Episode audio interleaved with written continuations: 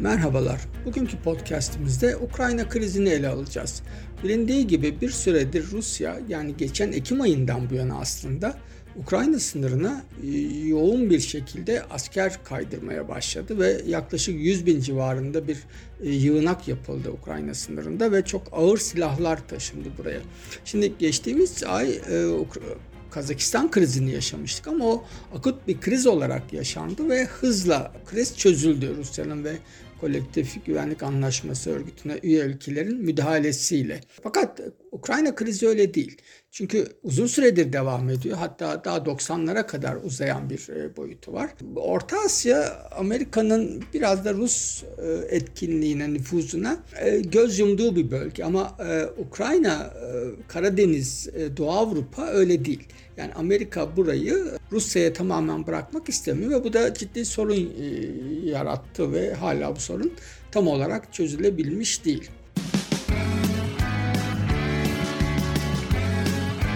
Oku, dinle, izle. Kısa Dalga. Yani en önemli nokta tabii Ukrayna kritik bir yer. Ee, Karadeniz'e çıkış aşı kapatıyor. Doğu Avrupa ile bağlantıyı sağlıyor. Ve arada sıkışmış bir ülke. Yani büyük de bir ülke coğrafi olarak aslında. işte 40 küsur milyon nüfusu var. Şimdi Amerika ve NATO e, Ukrayna ve Gürcistan'ı aslında NATO'ya NATO almak istiyorlar. Fakat ya burada Rusya'nın çok sert direnciyle e, karşılaşıyorlar. E, burada da tabii ki e, yani Rusya'nın haklı olduğu yönler var. Yani NATO o kadar içine girmese, e, Rusya'yı güneyden çevrelemese bu, bu Rusya iyi olurdu ve Rusya e, bundan rahatsızlığını defalarca dile getirmişti. Bir de şöyle bir husus var. Yani bu çok tartışmalı bir nokta. 1990'da iki Almanya daha Sovyetler dağılmamışken yani son yıl içinde neredeyse e, birleşirken o sırada yapılan görüşmelerde Ruslar diyorlar ki e, Amerika bize söz verdi. Yani biz Almanya'nın iki Almanya'nın birleşmesine ses çıkarmayacağız. E, Amerika ve NATO'da bu bu ülkeler NATO'ya dahil olmayacaklar. NATO genişlemeyecek doğuya doğru. Amerikalılar diyorlar ki hayır böyle bir yazılı bir güvence yok. Hani bunun belgesi yok. Dolayısıyla biz böyle bir güvence vermedik, bir garanti vermedik diyorlar.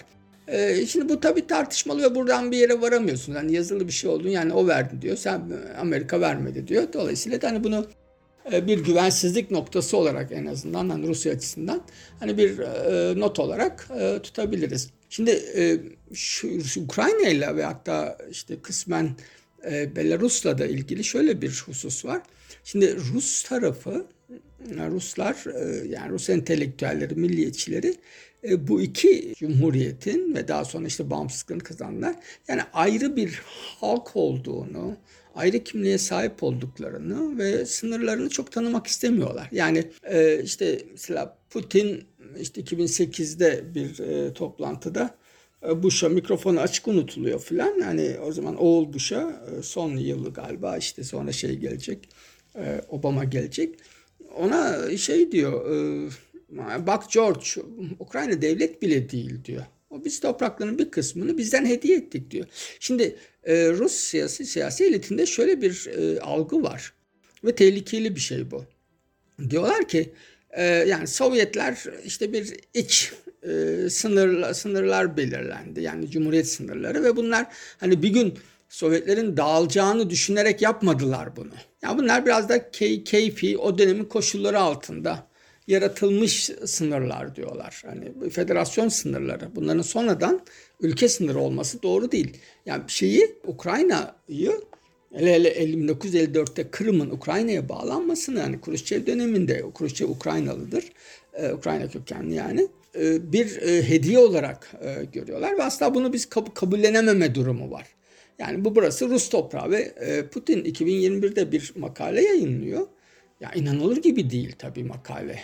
yani bu bunu bunu söylememiz gerekiyor ve bu makale üzerinde biraz durmamız da gerekiyor. Çünkü şimdi devlet başkanısın ve bir yazı yazıyorsun ve o yazıda aslında nasıl Ukraynalı diye bir kimliğin olmadığını, Ukrayna ile Rusya'nın tarihsel olarak, kültürel olarak, işte dinsel olarak falan nasıl iç içe, yani tarihi figürleri vesairesinin nasıl iç içe geçmiş olduğunu e, anlatıyorsun ve yani diyor ki Ya Ukraynalı diye bir şey yok. Hani bu sonradan siyasal olarak yaratılmış. Şimdi çok tehlikeli bir şey. Çünkü ben hani mesela Balkanlar çalışmış birisi olarak e, çok açık bir şekilde, net bir şekilde söyleyeyim ki bu hani Sırp milliyetçiliğinin argümanıdır bunlar. Onlar da şunu söyler yani Boşnak kimliği, Makedon kimliği, işte Karadağlı kimliği bunlar Tito'nun siyaseten yarattığı yapay kimliklerdir ve yatay, yapay cumhuriyetlerdir. Şimdi ne ne yapay ne hangi kimlik yapay hangi yani işte bunlar çok tartışmalıdır. Hani kimlik e, konusunda çalışanlar milliyetçilik çalışanlar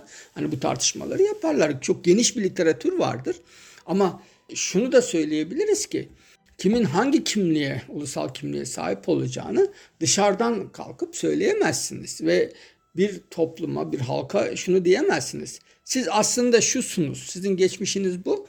Yanlış kimliğe sahipsiniz. Şimdi böyle bir şey söylenemez ve bunu e, inanılmaz bir şekilde bir devlet başkanı söylüyor. E, bazı şeyler daha söylüyor. Mesela Ukrayna'nın gerçek egemenliği Rusya ile ortaklığına bağlıdır diyor. Yani sen benimle işbirliği yapmazsan egemen değilsin de diyor. Yani şimdi bu çok e, tehlikeli bir açıklama ve uluslararası hukuka aykırı. Ukrayna'nın Donbas'a ihtiyacı yoktur Donbas bölgesine yani Rusların yaşadığı ve aslında fiilen Rusya'nın kontrol ettiği bölge. Şimdi bunlar uluslararası hukuka uymuyor. Yani bu, bunları söyleyemezsiniz. Ee, evet şu olabilir. Hani NATO'nun genişlemesi, Ukrayna'nın NATO üyeliğine Rusya'nın karşı olması anlaşılır şeylerdir. Ama Ukrayna'nın kimliğini, egemenliğini, toprak bütünlüğünü tanımama e, anlaşılır şeyler değildir ve kabul edilemez günümüzde. Çünkü bunun bunun sonu yok. O zaman e, bütün hepsi şimdi Kazak kimliği de yok dersin, Kırgız kimliği de yok dersin falan. Yani hepsi hepsi o zaman şey olsun. Rusya tekrar Rusya'nın yönetimi altına girsin falan.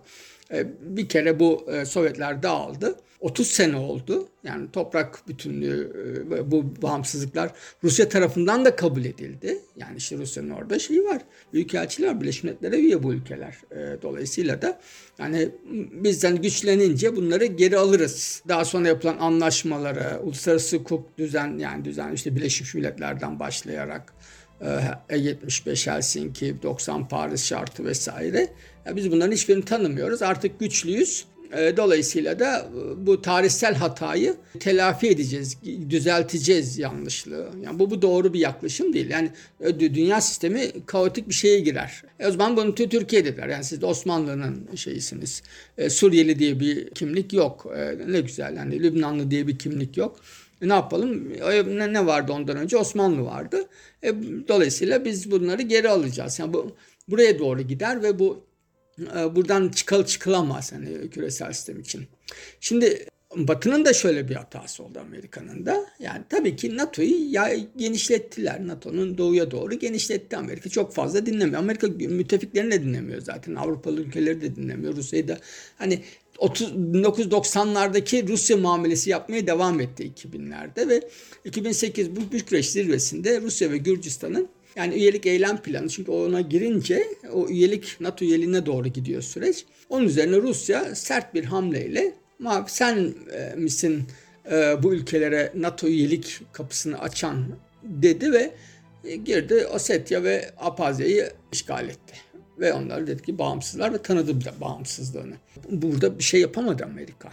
Ağustos 2008 Şimdi ve 2014'te bu sefer işte rejim şey iktidar değişikliği tetikledi Amerika. Bu sefer de gitti Kırım'a girdi ve Donbas bölgesinde ayaklanma çıkardı, silahlı ayaklanma. Çok akıllıca da hareket ediyor. Bence şey değil hani etik olarak doğru değil. Mesela Türkiye'nin bu tür operasyonları yok. Türkiye asker sokuyor. Mesela Suriye asker sokuyor. Rusya onu da yapmıyor. Yani diyor ki benimle ilgisi yok. Bunlar yerel güçler ama herkes biliyor ki Rusya silahlandırıyor. Rusya asker gönderiyor. Rusya paralı asker gönderiyor ve Ukrayna'nın doğusunda o sanayileşmiş Donbas bölgesinde yaklaşık 15 bin 14 bin insan hayatına mal olan bir çatışma çıkardı orayı da Ukrayna'ya karşı bir elinde koz olarak kullanıyor. Tabi bu iyi bir, iyi bir siyaset değil. Bunları beğenecek değiliz.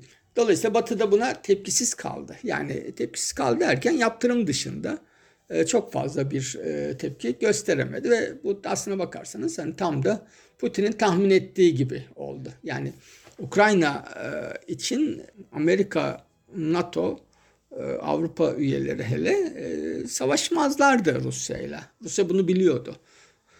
Savaşı göze alamayacaklarını. O yüzden de bu hamleyi yaptı ve bir yani Kırım'ı yalnızca işgal etmekle kalmadı. Yani 2000'lerde ilhak etti. Yani sonuçta Saddam'ın Kuveyt'i işgal ve ilhak etmesinden ne derece farklı onu e, düşünmek lazım.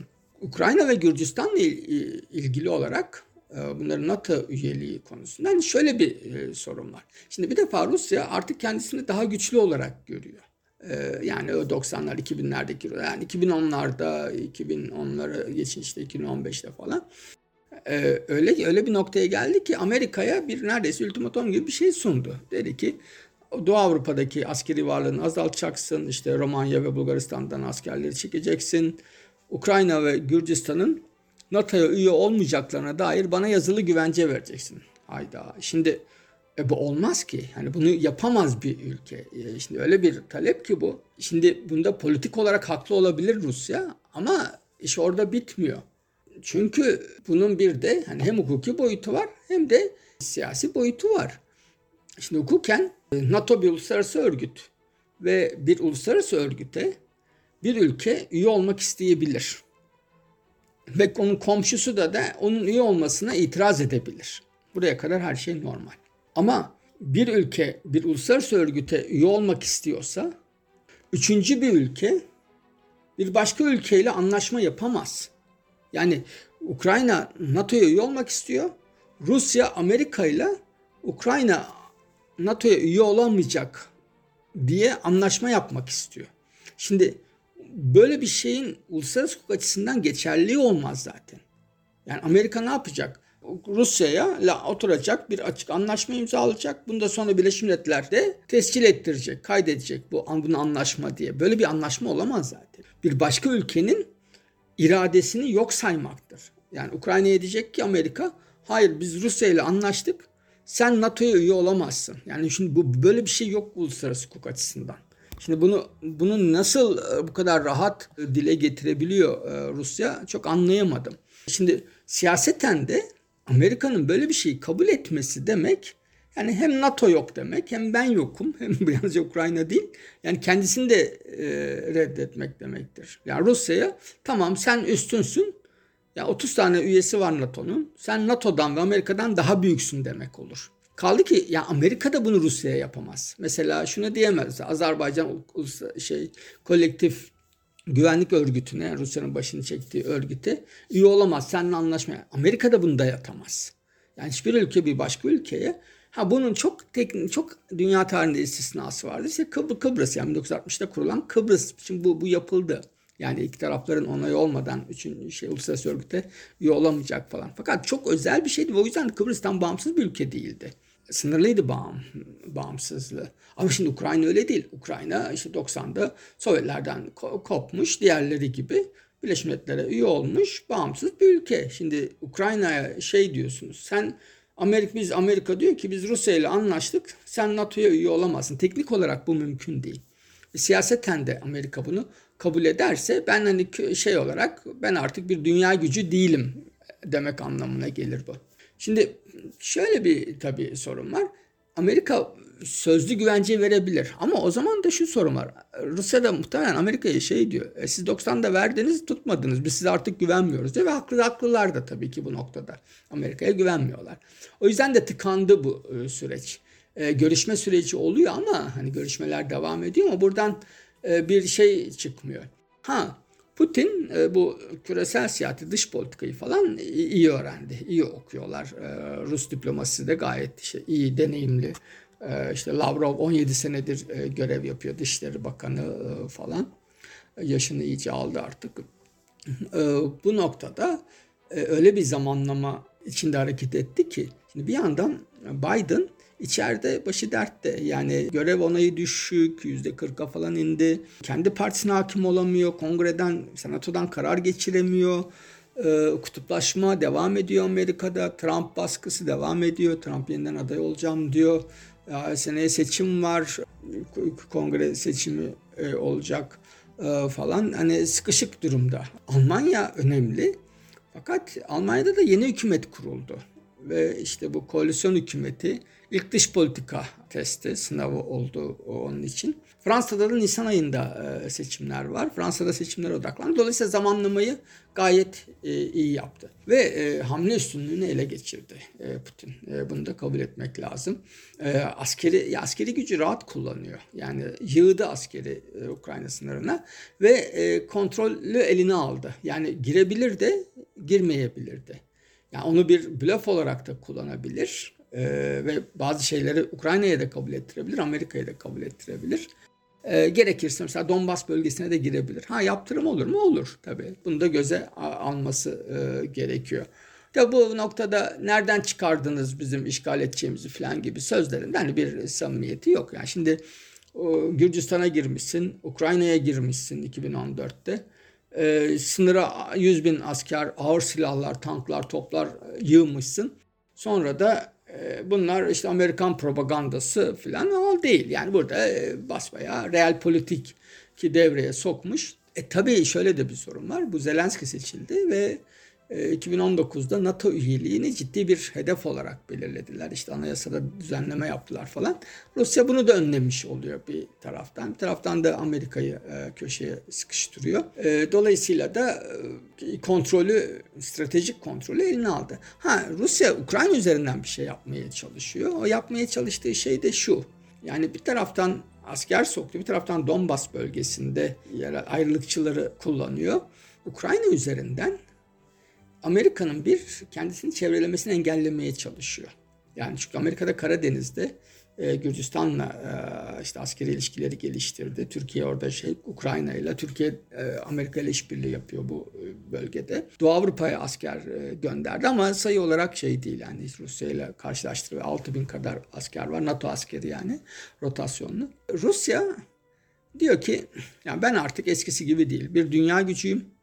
Bana bu benim e, dünya siyasetindeki ağırlığım kadar e, şey yapacaksın, muamele edeceksin. Ben eski Rusya değilim. Ben artık güçlüyüm. Dünya sistemi değişiyor. Çin yükseliyor ve bana daha fazla ihtiyacım var. Çevrelemeden vazgeçeceksin, çevreleme siyasetinden. NATO'yu genişletmeyeceksin.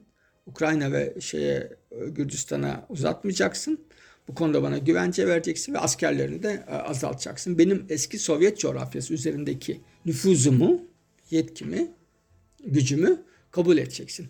Amerika bunu tam olarak kabul etmez. E, ama pazarlıkta yapıyor. Yani e, Rusya ihtiyacı var. Aslına bakarsanız Rusya'nın da e, batıdan tam olarak kopmaya ve hani Çin'le çok daha fazla sıkı fıkı olmaya e, şeyi yok, e, imkanı yok.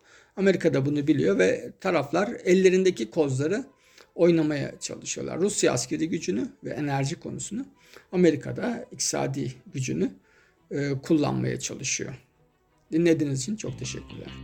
Kısa Dalga podcastleri Demet Bilge Erkasab'ın editörlüğünde Mehmet Özgür Candan'ın post prodüksiyonu ve Esra Baydemir'in hazırladığı görseller ile yayınlanıyor. Kısa Dalga'ya destek vermek için Patreon sayfamızı ziyaret edebilirsiniz.